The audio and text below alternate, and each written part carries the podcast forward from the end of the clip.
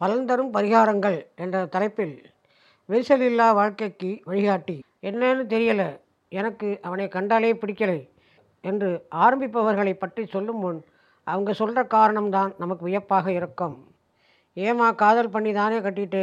இப்போ இப்படி சொல்கிறியே என காரணம் கேட்டால் அவர்கள் உணர்வுகளை புரிந்து கொள்ள முடியாத நிலையில் இருக்கும். தாமதமாக அவர்களால் புரிந்து கொண்டாலும் அதை ஏற்றுக்கொள்ள போலி கௌரவம் எடுத்த முடிவை பின்வாங்குவதா என தடுக்கும். அடுத்து என்ன செய்யப் போகிறோம் என தெரியாமல் முடிவு எடுக்கும். இன்றைய இளைய தலைமுறைகள் விவாகரத்து பற்றி பேசுவது வெட்கமாக மட்டுமில்லை வேதனையாகவும் இருக்கிறது. விவாகரத்து என்பது இன்றைய நாளில் சட்டமும் எளிமையாக உள்ளது. இவர்களுக்கு சாதகமாகவும் போய்விடுகிறது. ஊடலும் கூடலும் இணைந்து இருப்பதுதான் தாம்பத்தியம். அதை தான் பண்டைய தமிழும் சொல்லும். ஆனால் இன்றைய நிலையில் பெண்களுக்கு சகிப்புத்தன்மை இருப்பதில்லை ஆண்களுக்கு பொறுமை இருப்பதில்லை. இதன் விளைவு குடும்ப நீதிமன்றம். இந்த விவாகரத்து சாதனையா அல்லது வேதனையா என்று வருந்துவது பெற்றோர்களும் உற்றோர்களும் தான். இன்றைய நாளில் மேட்ரிமோனியல் அதிகமாக வந்துவிட்டது. இப்பொழுது செ செகண்ட் மேட்ரிமோனிகள் வர தொடங்கிவிட்டன என்பது வளர்ச்சிக்கான செய்தியாக இல்லை. வருத்தமான செய்திகள் தான் என்ன செய்வது? சரி விவாகரத்து ஏற்படுவதற்கான ஜோதிட குறிப்புகளை குறித்து கொள்ளுங்கள். பெண்கள் ஜாதகத்தில் ஏழாம் எட்டாம் ஆரோக்கியமாக இல்லை என்றால் விவாகரத்து ஏற்படும் சூழல் இருக்கும். லக்னாதிபதியோ ஏழுக்கு உடையவரோ மறைவிடத்தில் இருந்தாலும் விவாகரத்து சுலபமாக அமையலாம். பன்னெண்டில் ராகு இருந்தாலும் ஏழில் உள்ள நீசரை சுவர் பார்த்தாலும் ராகு கேது அச்சில் குரு சுக்கிரன் பிரிந்து இருந்தாலும் விவாகரத்து அமைய வாய்ப்பு உண்டு. இது போன்ற அமைப்பு உள்ளவர்கள் தொடர்ந்து சில பரிகாரங்களை செய்து வர வேண்டும்.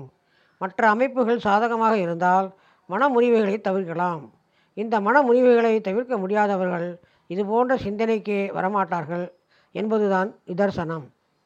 அதை அவரவர்கள் தங்கள் அனுபவத்துடன் வைத்து சரிபார்த்து கொள்ளவும். எனக்கு என்ன தீர்வு என விரும்பி கேட்பவர்களுக்காக இந்த பரிகாரம் சொல்லப்படுகிறது. பொதுவாக அர்த்தநாரீஸ்வரர் வழிபாடு செய்ய பரிந்துரை செய்வார்கள்.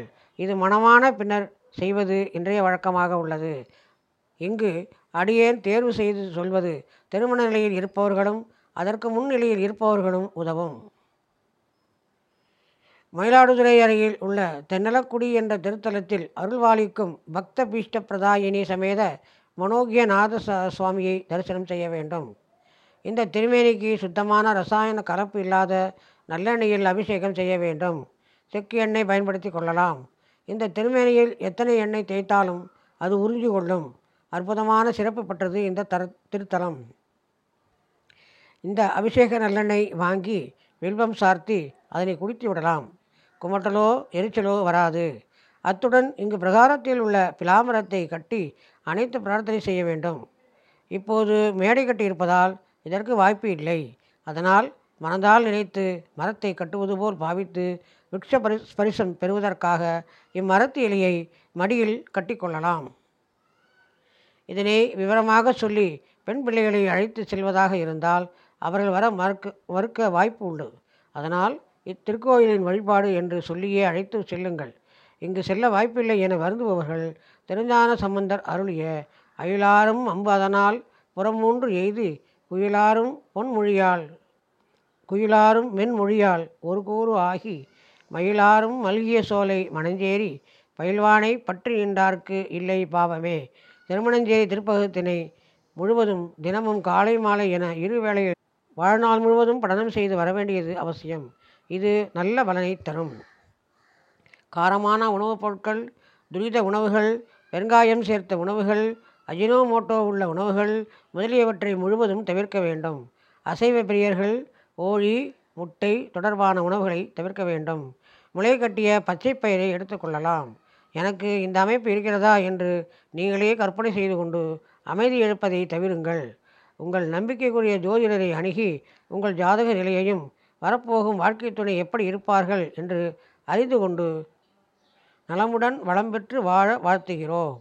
மனமானவராக இருந்தால் மாற்று வழிகளையும் ஜோதிட ஆலோசனையையும் பெற்று நலமுடன் வாழ இறைவன் திருமுன் வேண்டுகிறோம்.